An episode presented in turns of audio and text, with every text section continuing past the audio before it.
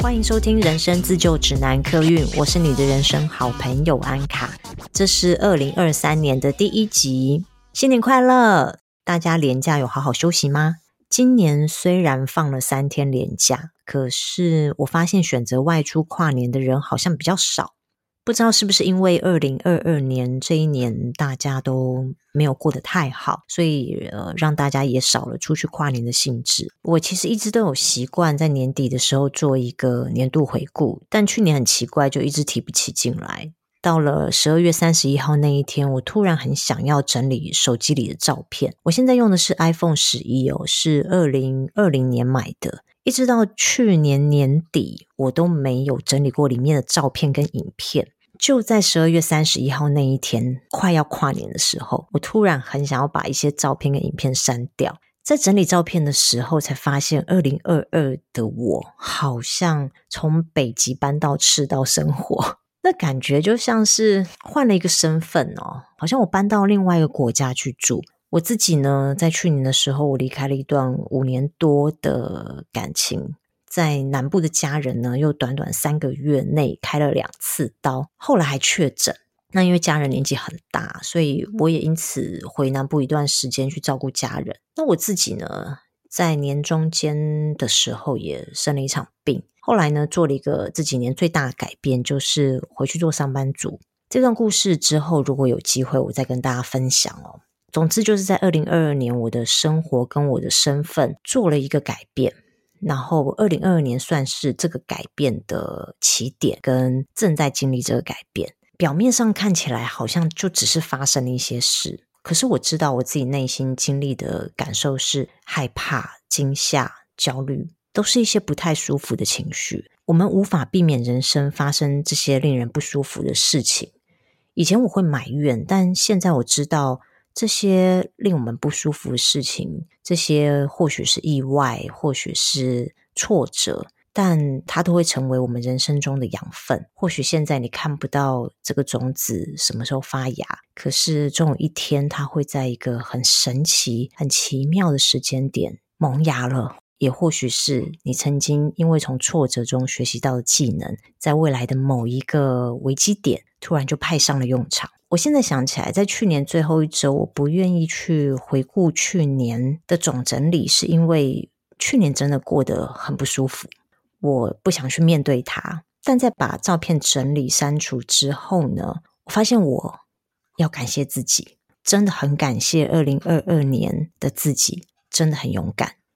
勇敢的去面对人生突如其来的变化，勇敢的接受变化。而且在这个变化之中，我没有因为太过痛苦而放弃接受这个变化，也没有中途而废，更没有选择躲起来逃避现实。好在我有勇敢的面对，我相信经过去年的改变，今年一定是一个崭新的篇章。你们呢？去年发生了什么事情？什么事情你想要感谢自己呢？虽然二零二三年已经开始了，但是农历过年还没有来哦，还是可以回顾一下去年的自己过得如何。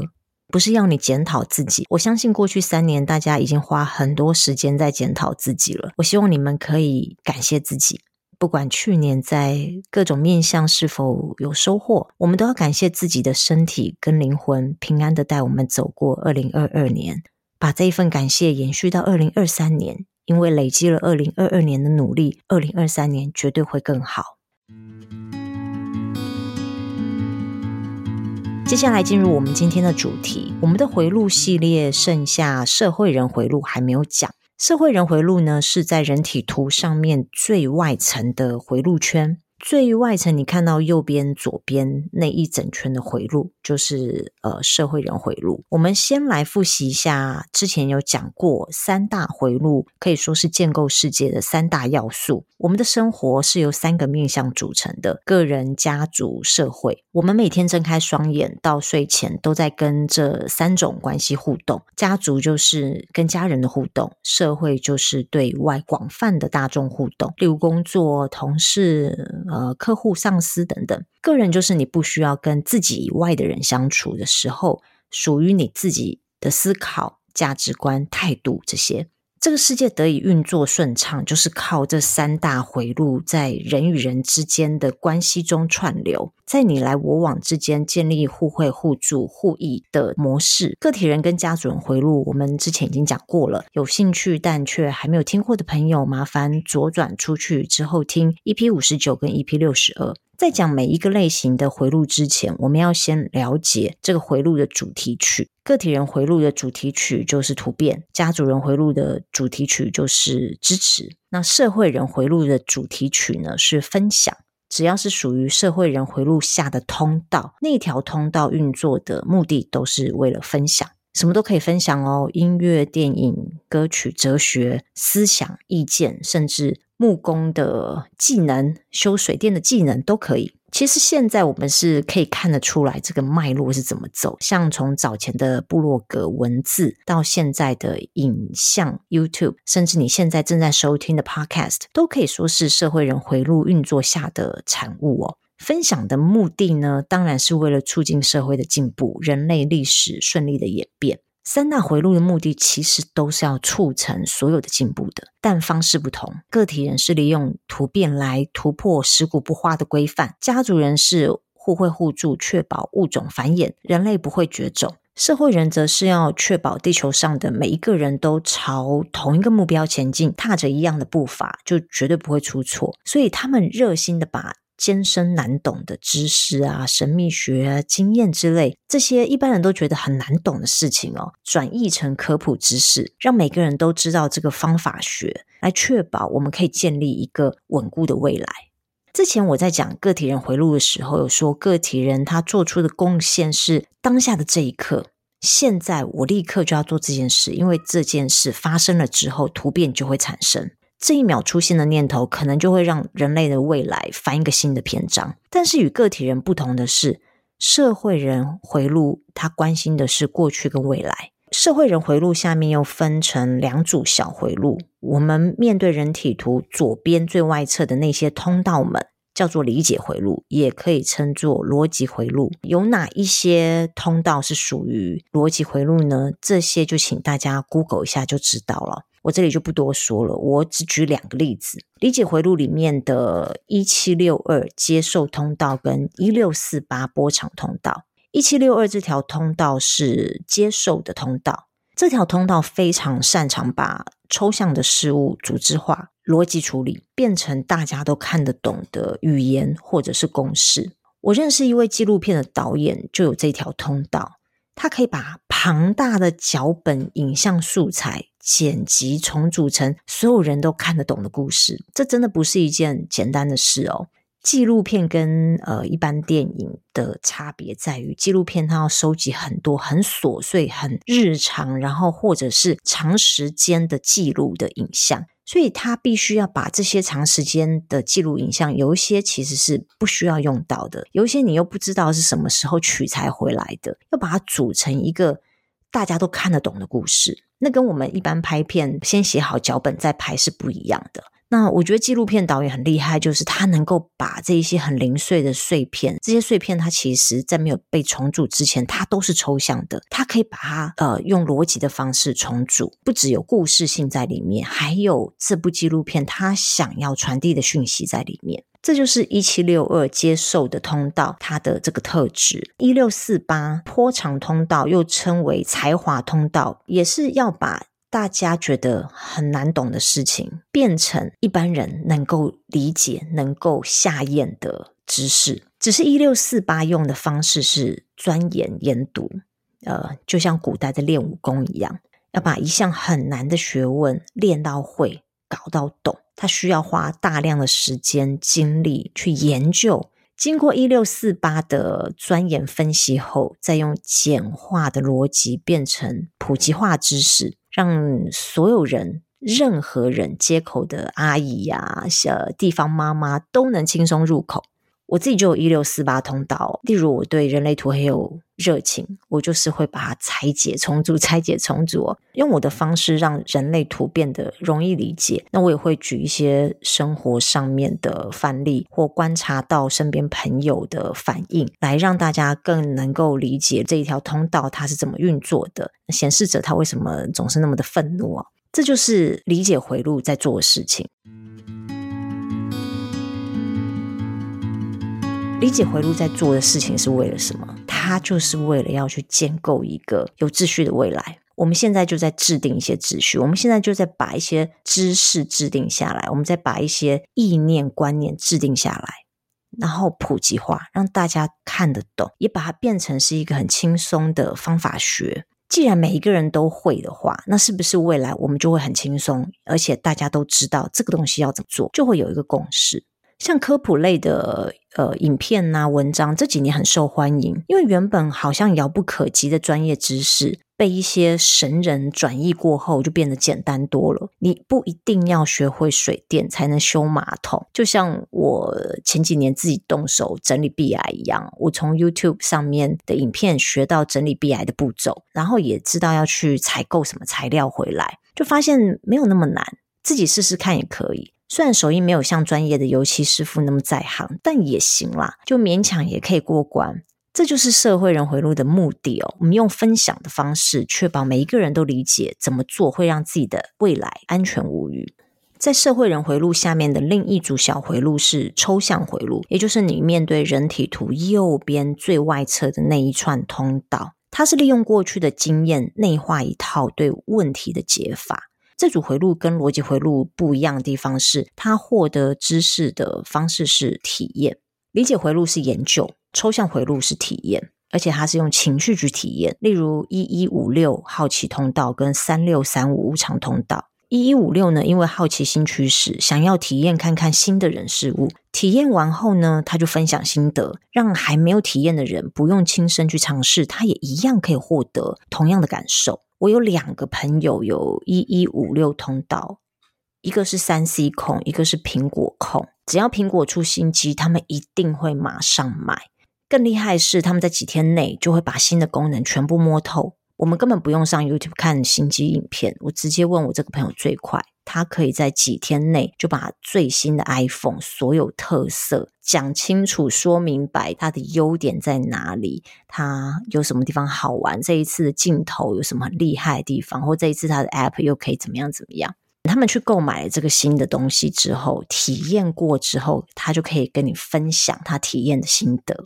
所以大家 要, 要注意哦，这个是过去式哦，他购买之后，他体验之后来告诉你，来告诉你的这个内容是过去式了。好，那三六三五通道就是大家熟知的无常通道，有些人说是很容易遇到意外通道啦。我发现三六三五的人哦，自己好像都不觉得自己容易遇到意外，可能是因为从小就是在风风雨雨当中长大，所以觉得这个是他们的日常哦。其实意外不一定是什么车祸外伤之类的，有可能是你交了一个很粗心的另一半，他犯下了一个无心的错误，例如煮饭忘了关火，导致你家住宅发生意外。因为发生在你家嘛，所以你要去善后。有可能因为经历了这一次意外之后，你知道下一次你要懂得分辨，不要再挑选一个粗心大意的人做你的另外一半。我开玩笑的啦，总之就是这是一个精神跟情绪上体验的回路。有抽象回路的人体验过后，他们非常乐于跟你分享他们经历过的事情，他们从中获得什么心得。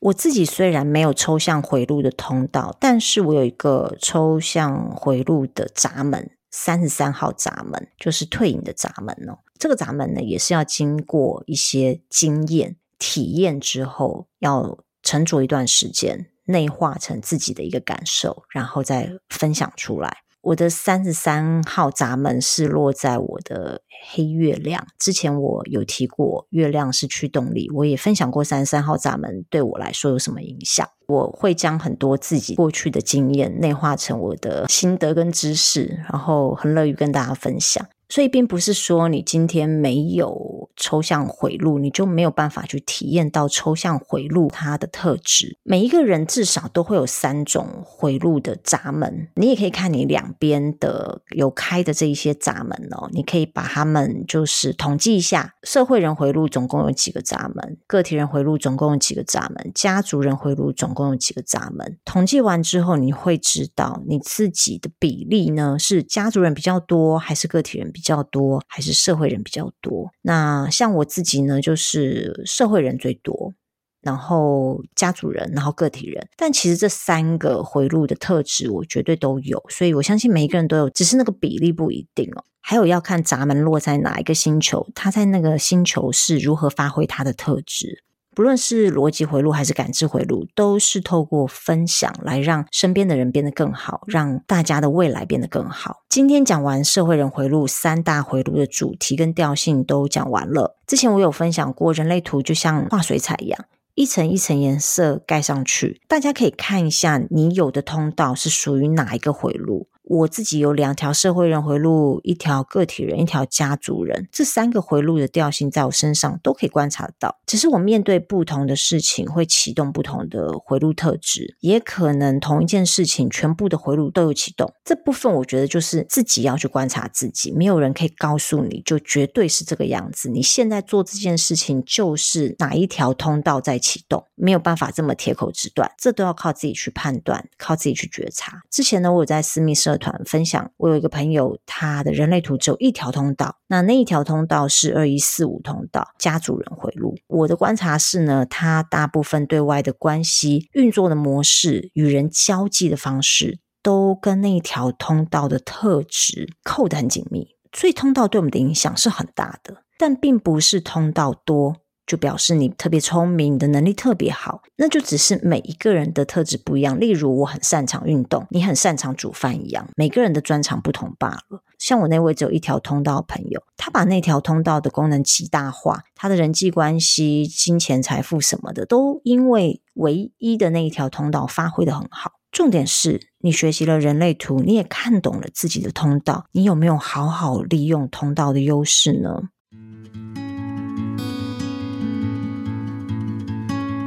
我时常拿到身边新朋友的人类图，问他某一条通道特质他自己是否意识到，一半以上人会跟我说他不知道，少部分人会告诉我说他知道。我觉得没有意识到自己有什么优势其实很可惜，其实我自己也是这样，因为我大部分的通道跟闸门是红色的，红色的通道跟闸门自己比较意识不到，但是随着年纪渐长会知道的。当然我也会去想说，如果我在年轻的时候我就知道了自己这些通道，也知道了自己有这些优势跟特质，我会不会善加利用呢？这个不好说，我还是觉得命运的安排是有它的道理的哦。嗯，什么时候会遇到什么事情，会有什么样的成长跟学习，我只能说我们在现在这个时间点认识人类图绝对是有它的意义在的。我们可以去想一想，为什么我们会在这个时间点认识人类图，是不是因为现在我们要开始发掘自己，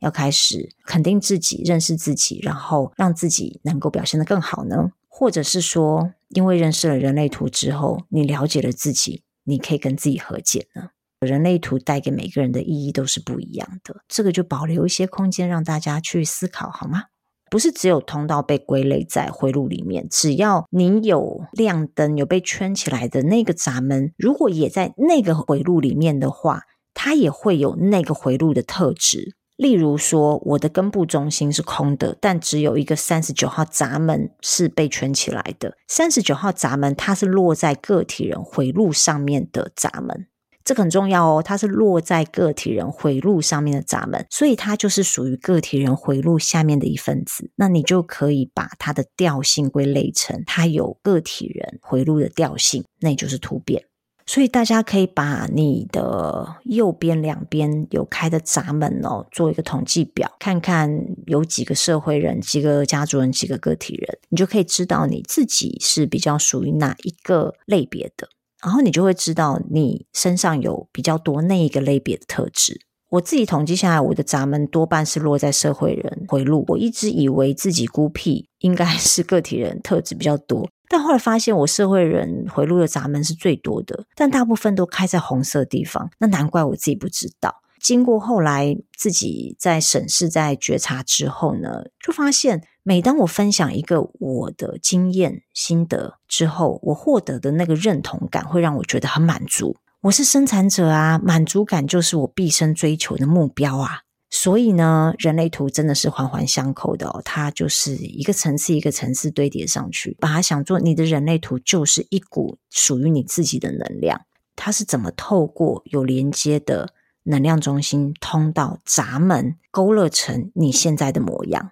那我终于把回路系列讲完了，接下来我会开一个新的单元。那新的单元呢，我现在目前有些想法，但需要去规划一下，希望新的单元很快可以录制第一集，呃，很快就可以上架让大家听到。最后要工商服务一下咯，如果你是第一次听到我的频道，不管你是在 Apple Podcast、Spotify 还是 YouTube， 请你按下订阅，喜欢的话请帮我评分加留言。目前可以留言的地方只有 Apple Podcast 跟 YouTube， Spotify 只可以评分不能留言，但如果你是用 Spotify 收听的话，请你先帮我五颗星滑过去。如果你想要留言给我的话，你可以在 Apple Podcast 上面留言，或者是在 YouTube 上面留言，也可以到我的 Instagram 上面私讯给我，我会在节目上面回复你的留言。如果你的留言不想被公开的话，也麻烦你在讯息当中注明我不想公开留言哦。最后的最后，如果你也认同创作的价值，欢迎你抖内我，让我有动力可以持续产出优良的节目内容哦。